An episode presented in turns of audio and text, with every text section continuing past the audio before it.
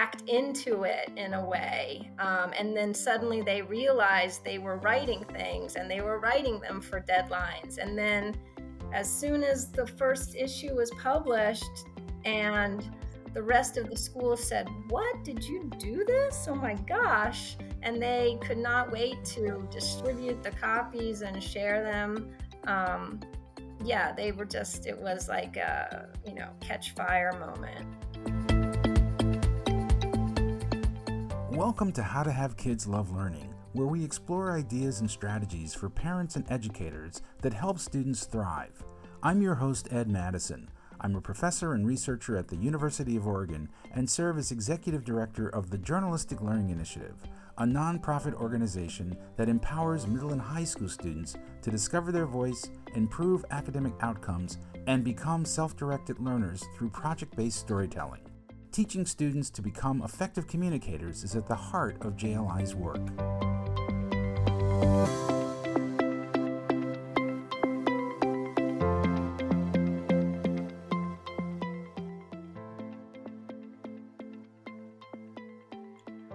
Well, today's guest is Lara Bergen, founder and executive director of the Press Pass in NYC, an organization that offers support, training, resources, and opportunities for New York City public schools to create journalism classrooms and student newspapers. Lara began her career as a children's book editor, and she's the author of dozens of picture books, chapters, chapter books, um, middle grade novels, and for publishers such as Scholastic, Simon and Schuster, and Disney. She's also a former high school English teacher uh, who saw uh, how her own classes were transformed by incorporating uh, journalism into their program. I can't wait to talk to her about her organization and the power of bringing journalism into the classroom. Welcome, Lara. Thank you. Thanks very much. Yeah.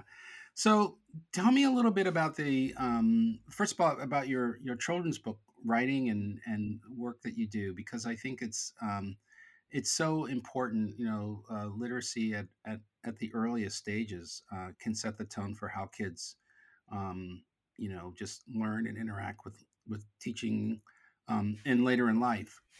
So how did you get how did you become a children's book author? Well how i became one i definitely had a nice home library when i was a child growing up and i think that is why i'm here with you today. Um, but i got into children's book publishing a bit because that was the job in publishing that I got when I got out of college. I actually thought I would be more um, an adult editor, but I did an interview with a children's book publishing um, house, Grosset and Dunlap, and it just opened my eyes to that side of publishing and how fun it was and how you know it was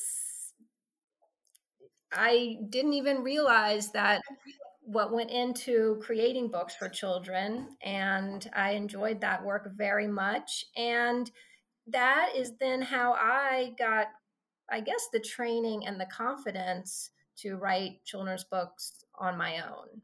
And so I, I was an editor for about 10 years and then a full time writer, freelance writer for over 15 years, which was a wonderful job while my kids were in school. And I was writing about essentially them and their worlds and things that they were interested in. And it, it felt very, it felt very natural. Um, but then as they were getting ready to go to college, I realized I was a little tired of working at a desk in my in my apartment in New York and there was a big world out there including a world of education which is another career I had not really thought about before but I had done a lot of school visits as a writer.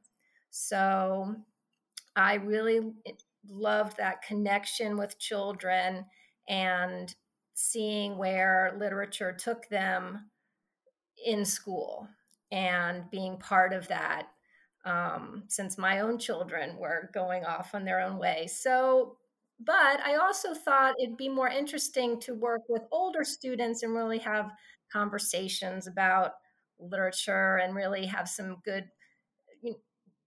writing exercises. So I did teach high school. I taught 12th grade English um, at a public school in New York City that was rather low performing. Um, fine graduation rate, but not a great college completion rate. And it was not the it was not the ideal vision of teaching high school English that I thought it would be. But I did have a class of in the spring students who had failed in the fall who had to take another a double up on their English credits in the spring semester really just they needed to pass. Really there was no set curriculum for them to do that through. And i did a i turned it into a newspaper class and i swear that those students worked harder and learned more practical um, and meaningful skills than my ap literature class or my regular 12th grade english class so that um, that had that led me in yet another direction eventually. So that's what happens over 30 years, I guess. Yeah, and you know, you speak to something that we've discovered in our own work with the Journalistic Learning Initiative, which is often when a student is considered struggling, they are forced to take remedial English, which is more of what hasn't worked for them. Whereas when you bring a journalistic lens to English language arts, all of a sudden, um, you know, it's the teachers turning to the students and saying, "What are you interested in? What do you want to explore? What do you want to write about?" And it shifts the emphasis. And um, but unfortunately, many of the kids who elect to take journalism are already not unfortunately they're succeeding and they're thriving and someone's told them it's a great thing to do it'll look good on your you know your college application um, uh, and, but the kids who could benefit from it most often don't have room for it in their schedules because they don't have room for electives. Again, they're forced to take remedial courses, and so um, it's interesting. You're kind of validating what we what we also observe. You know.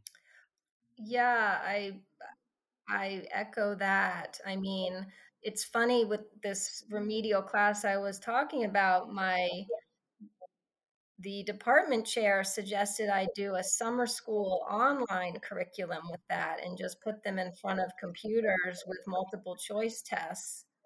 And I just did not see that making anyone in that room happy, including me.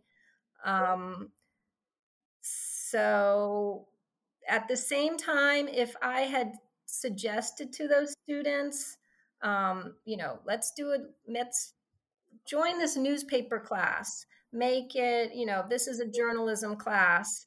I also am not sure they would have wanted to be in the class because it sounds like a lot of work to students. I hear that a lot. Um, what we have to write all day? We have to you know you have to write art- articles and a deadline um, so it was interesting with this class how we backed into it in a way. Um, and then suddenly they realized they were writing things and they were writing them for deadlines. And then as soon as the first issue was published and the rest of the school said, What? Did you do this? Oh my gosh and they could not wait to distribute the copies and share them. Um, yeah, they were just, it was like a, you know, catch fire moment. Yeah, and that's such an important piece of it. It's having an authentic audience, you know, and having students realize that, you know, it's just not a teacher that be the sole person looking at their work and grading it, but that their friends and family and community are going to see it. It just has them, it just shifts the whole perspective of how they approach their work. So, how has all this experience informed the work that you're doing with your nonprofit? Tell us a little bit about that. Well, you know, my school, this is very, this is the situation in New York City, which many people may or may not know, is in the 80s, there were fewer students, yes, but there were 160 or so high schools. Um, because many of those large old high schools weren't doing so well, what the city did was take the ones that were deemed failing and dismantled those big schools and broke them into smaller schools on this in a big building. So um, you have instead of a school with 2,000 students, 2,000, 4,000 students, you have a couple of high schools and maybe an elementary school with 400 or 500 students. Um, so now we have 500 high schools, and those new schools did not come with all of the extracurriculars and electives that the bigger school had.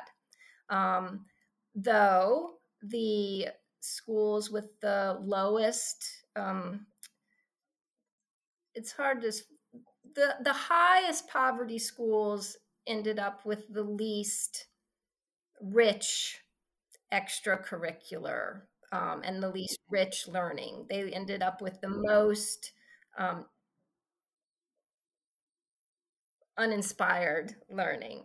Um, which is most which is most of the schools like mine. So in fact baruch college just completed a i think it's been 15 years since the last kind of census of journalism in new york city schools and found that i am uh, i might be off some percent but about 28% of new york city schools only 28% of high schools, of these 500 high schools, have any journalism program for students. Act, but if then you break those into um, the low poverty schools and the high poverty schools, only 6% of the high poverty schools have any journalism opportunities for students. 78% of the um, more affluent um, better resource schools have journalism. So I think that speaks to too also what you were talking about Ed that we know that journalistic learning is an imp- is is valuable for students um, and prepares them so well for college and beyond and is something that the highest performing students are looking for in school um, but most of our schools in New York City do not have that for students. So I I also saw that I with no journalism experience, just the kind of interest and willingness and the opportunity I made for myself could start a newspaper with my students at my school that I did think was not the best school newspaper in the world. Um, maybe it would have been eventually, but it wasn't at that beginning, but it still had incredible impact. So you know, I stopped teaching and COVID came, and those were hard times. But I just burned in my mind that, you know, if I could do this, more schools in New York City could do it too. So, and there are so many resources out there from the Journalism Education Association. There's so much so many resources to help. And New York City is so rich in professional journalism organizations and the volunteer support that could really give schools um, some assistance too. But you know, there's no, there was nobody. I thought what I could bring to it was curating it all in a way um, and consulting schools in a way of how to make this possible and being a cheerleader for the schools too, kind of just making the path for teachers um, a bit easier and less of a heavy lift. So, and I found as which I was not surprised. I maybe I'm a little surprised. I'm not sure how surprised I am. that when this opportunity is presented to schools, they are happy to have it because they just did not know where to start. You know, it's really hard to start a journalism program from scratch.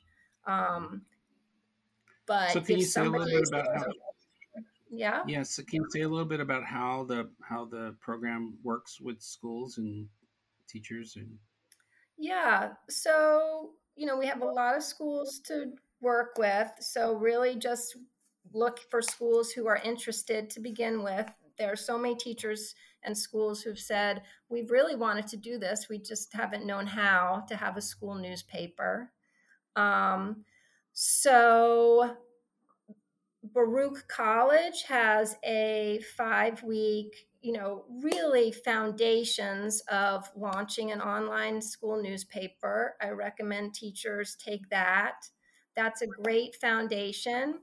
Then I recommend that the teachers join the Journalism Education Association and get one of and sign up for a mentor through there. Some do and some don't but we've created a handbook for teachers and have a nice network of advisors of more experienced advisors in new york city who can give um, advice and support to teachers and then i just kind of work with them in their administration on giving them suggestions. You know i'm just going to the columbia scholastic press association this convention this week and you hear you know at a convention there's all this advice you can get and if you're in a network of teachers you can get so many tips to improve your practice and build your program.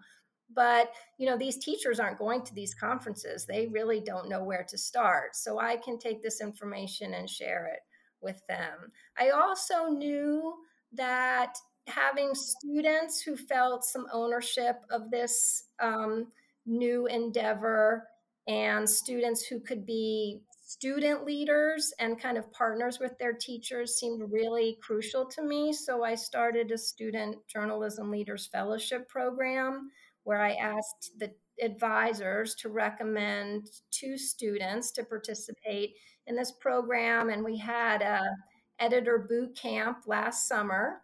And then throughout the year we just kind of worked with these students to build their editorial skills and confidence and make them feel real some responsibility to build this program alongside their teachers. And i think that's been really nice for the teachers to know that um, there are these students who are getting some outside support um, as well as just the club or class time that these schools have and it can be different. So and these students have mentors also. They have we have wonderful student journalists in new york just so passionate so they help the students. Um, we have other teachers helping the teachers. And we also have some great journalists um, journalists and journalism graduate students who go into the schools and teach in the classes some workshops on skills like the basics of writing an article, the basics of interviewing, the basics of photojournalism, because these teachers have no training in that. There's no um, there's no credential in New York State for journalism teachers. You can't get certification as a journalism teacher. It's just not a thing in New York. And most teachers, unless they were a journalist, um, do not know how to teach students. Um, they don't know themselves, so they don't know how to teach writing an article versus writing a five paragraph Regents essay. So that's been really important to um, help them learn how to teach this and lead the, their program. Lara, how can people learn more about your work? Give a website or something that people can reach out to. We do have a website. Or... It's presspassnyc.org. Um, and my email is lara at presspassnyc.org. And it's Lara, L A R A. It is. It's L A R A, Lara. Yeah. Thank you. That's, yeah. Great. Well, thank you. And we're exploring ways our two organizations can work together, which I'm excited about. And uh, it's been great having you today and to hear more about the work that you're doing. Um, it's so needed. So thank you. Thank you. I'm really excited too. When I've told the teachers about this, um, the program that you're doing for educators and effective communicators, the response has been really enthusiastic. So we will That's talk great. more about that. Okay. All right. Take care. Thank you. Thanks so much. Bye.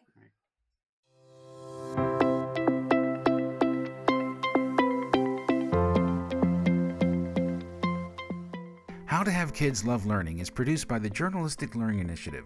For more information about our work, please visit journalisticlearning.com.